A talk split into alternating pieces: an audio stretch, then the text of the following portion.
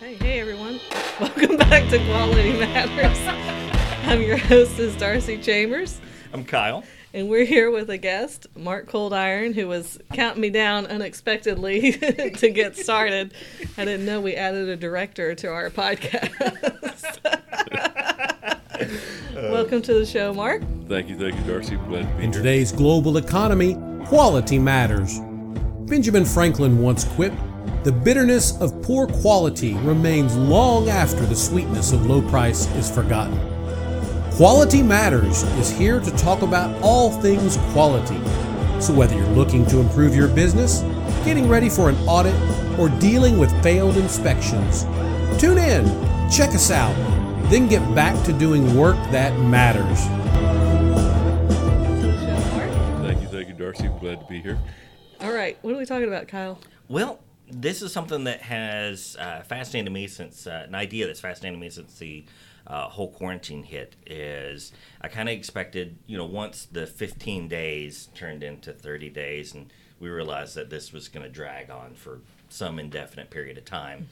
Um, is uh, big fear was that you know a lot of our clients were, were, were going to be really really hurt and suffer from this and, and unfortunately that that is the case and I kind of uh, assume that folks would fall into a couple of camps. You'd have some folks that just hunker down and, and just hope to weather the storm and hope that the storm passes quickly. Mm-hmm. You're gonna have another camp of folks that are gonna say, okay, well, while we're not super busy with production, let's take what time we can to try to improve. Let's take what time we can to try to make ourselves uh, more ready, more marketable once the economy starts getting back on its feet so that we can be leading the pack.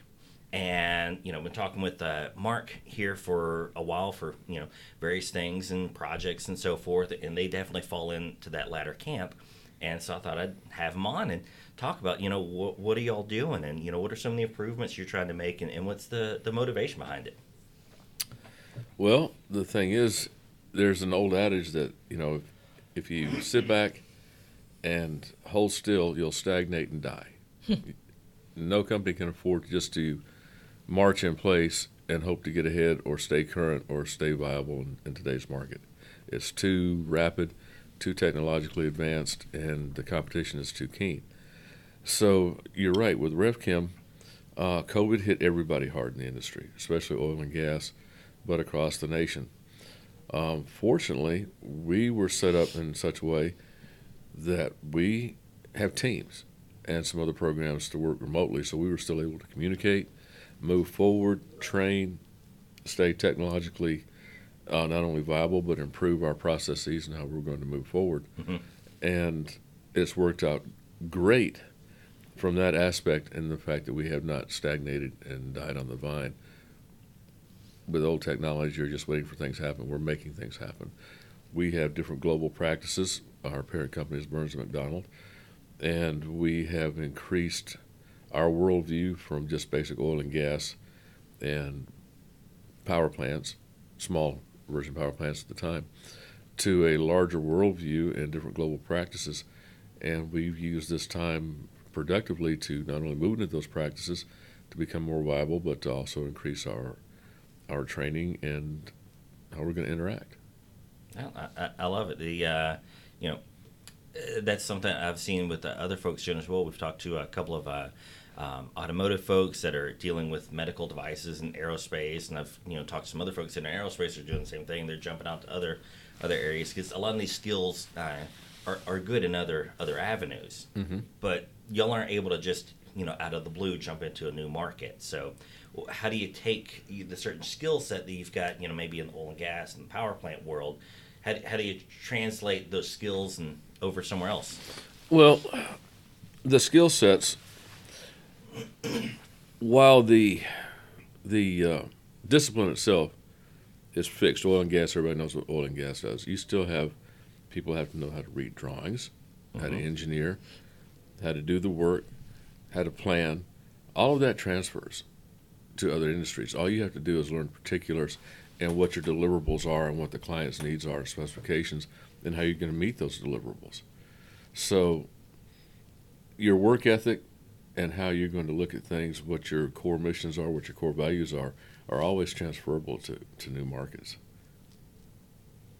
Makes sense. That's something that uh, we, we talk about a lot. You know, talk about mission and values. Is you know, no uh, unfamiliar word to our podcast is culture. I don't think hardly an episode goes by we don't talk about culture. And uh, it- we did a whole mini series on the ISO 9001, and uh, you know, taking a look at the eight quality management principles or seven quality management principles, depending on which era you you read it from. But um, is none of it's overtly technical. It's it's No. it's about values. It's about mission. It's about culture. Most good leadership is, is common sense coming from a military background. It's how you treat your people, how you want to be treated, how you treat your clients, you know, how you want to uh, provide them the best you can to generate their, not so much gratitude, but um, goodwill Mm-hmm. and their satisfaction so that they look to you as their go to person to provide more business to, which increases your profitability Yep. and your ability to conduct business as well. So it's a it's a complete circle. Yeah.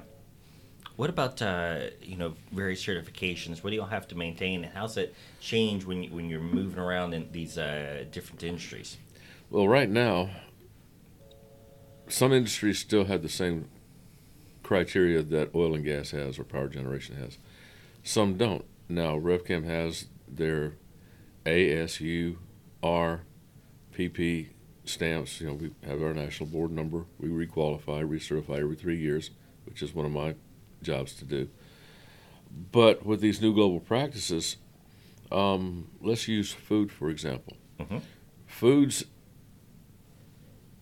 don't have the same criteria in far as far as their production lines go that you would find in oil and gas because naturally inherently the dangers and what goes on are completely different and Right. you have to work to worry about. With that said, there are always areas that you do have to fall back primarily with ASME B311. Mm-hmm. What's what's that? Process piping? Yeah, Yes. talk about it. Okay. Most B30 folks aren't necessarily going to Okay, know what B- any of these standards are. B313 process piping, the criteria is met when you have certain things under a certain pressure, certain temperature. Um, usually because it has an ability to blow up or explode or fracture or cause harm. Everything, as they used to say, that are in the code books were written in blood, and this is absolutely true. So the code books, uh, the code standards were set to keep people from making mistakes. With that said, getting back to the primary focus, when you have a production line that's moving um, potato chips or popcorn or whatever. Okay, if something happens to blow up and it's moving through there at 15 psi, you might get showered in popcorn or potato chip flakes, but you know you're going to go take a shower. You're going to be fine. if you have pipe delaminate or something fracture when it's running through at 750 psi, Mm, there's a different set of standards and there's different repercussions and, and results. So even there, at times you can have things for water or, or whatever you're going to run through that goes in the production Yep. process that we still have to maintain and mitigate the risk both for the client and for ourselves as the company doing the work. And that's where we come in on that. So, um, Turn that down. That's yours. Turn it down. Sorry, we got a beep beep going on in the background. It's driving me crazy. Forgot to turn the volume down on my computer. Um, okay. oh, maybe I'll edit that out. Okay. so, Driving me crazy. I'm like, beep, What mine? beep, beep. Sorry. so that's just that's that's one example. Uh, other side of the coin, aviation fueling. Yeah. aviation fueling when you're doing the work there you have to be very very particular in how you do your work because naturally there's inherent dangers to make sure it's done right not only at the time of, of fabrication and installation but for the long-term use. You have to turn it over ready to go completely safe and doing its job so. Gotcha. So, what uh, you know, if you're talking about uh, from you know piping with uh, oil and gas or you know uh, food, what's more uh, strictly regulated from from your perspective? What, what's uh, what's got more requirements you have to meet? Oh, naturally, oil and gas or power generation. Anything that has to do with live steam, chemicals, Mhm. processes that have an inherent ability to explode, catch fire, or, or be caustic, cause bodily harm or injury, are naturally going to be much more stringent than something that, that doesn't have that same danger factor. Yeah, and I um, I think that's something that folks that uh, don't work in the industry sometimes would find very very interesting. That when you look at you know food safety versus uh, you know almost any other form of manufacturing, the requirements are just night and day. Mm-hmm. Um, it's you know there's no uh, necessary food safety uh, or uh, food manufacturing standards out there like there are for the oil and gas world. You know, it's interesting Well- you talk about ASME is used for so much for uh, the the requirements uh, across the board. Right, but the thing is, and let me let me interject here, and I'm not a subject matter expert on this, but I do know that while we have our standards in the oil and gas and power generation and other areas that rely on ASME codes, when you're talking about foods, big pharma, and other things, they have a whole different set of criteria to make sure that whatever the consumer is, is winding up with Yep. Is safe to eat, to use, and move forward there. Fortunately, right now, um, and I'm not saying that I won't ever have to learn, the quality standards internally for things like big pharma and foods are done by them internally, Right. not by us as, as a contractor putting things out. Um, because one, if quality was tasting chips and pretzels and popcorn, I don't know what I'd do because I'm trying to maintain a diet. So I don't know if I want the quality aspect from that, that point of view.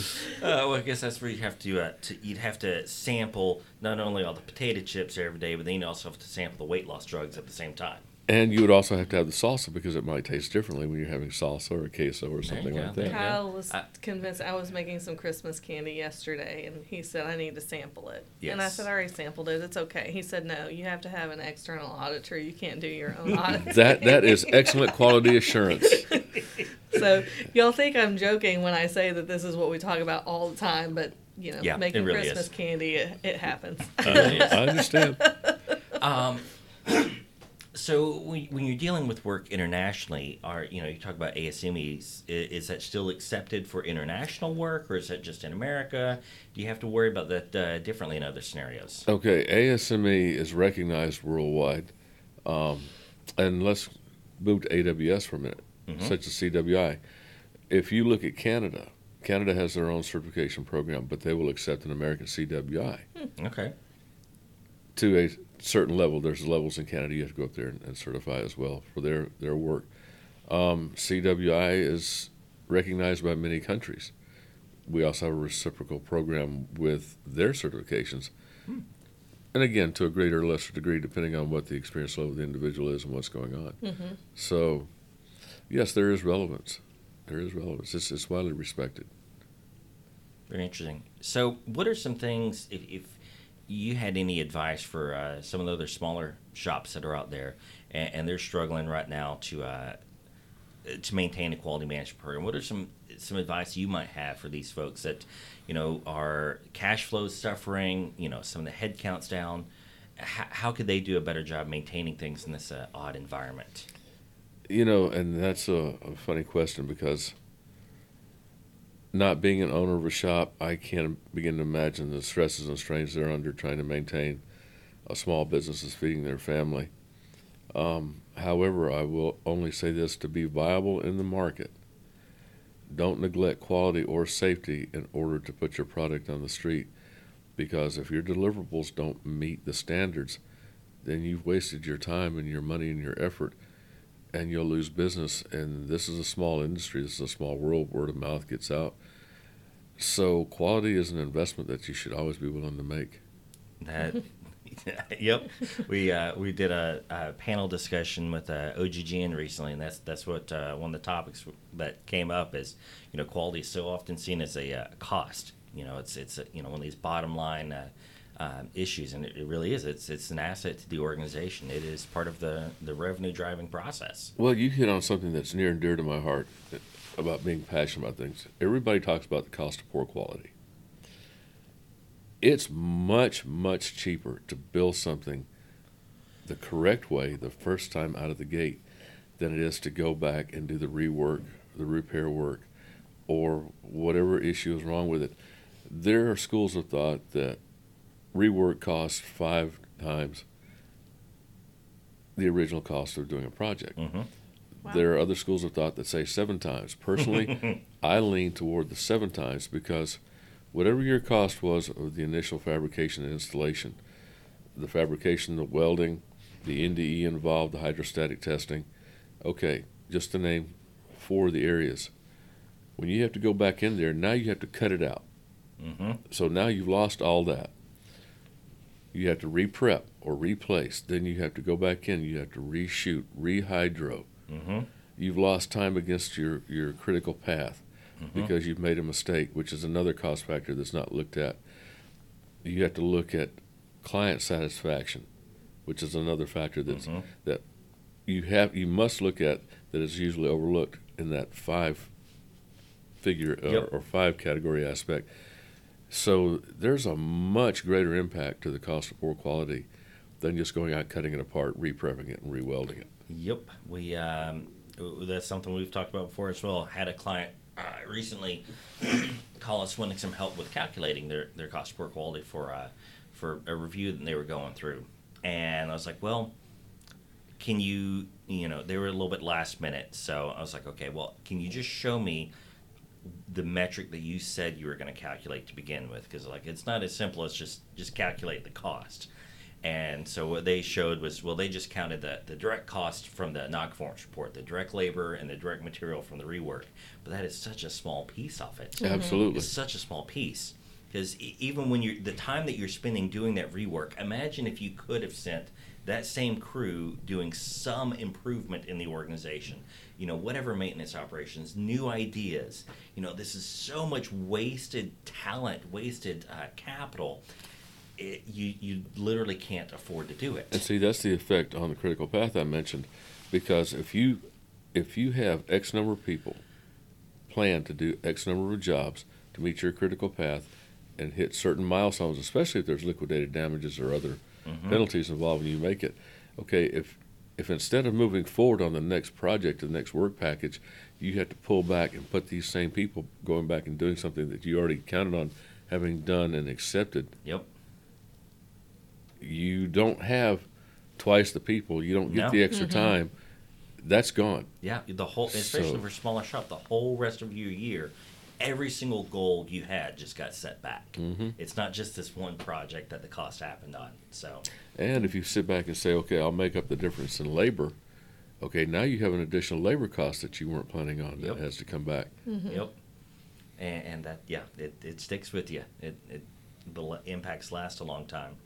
So, we talk a lot about certifications. So, you know, what's the value to you of having a, a certification versus just a, a compliant management system? All right, having a certification, and they, they do go in hand in hand. You have your, your quality management system in place, which governs how you're going to do work through all aspects of your company. The people that are doing that work should have their certification to show that not only are they cognizant of how it should be done, but they have a proven ability, they have a demonstrated ability to be able to do that work.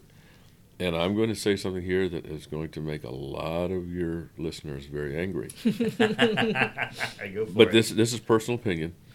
You have two categories out there. You have AWS CWI, and then you have people that have CPWIs.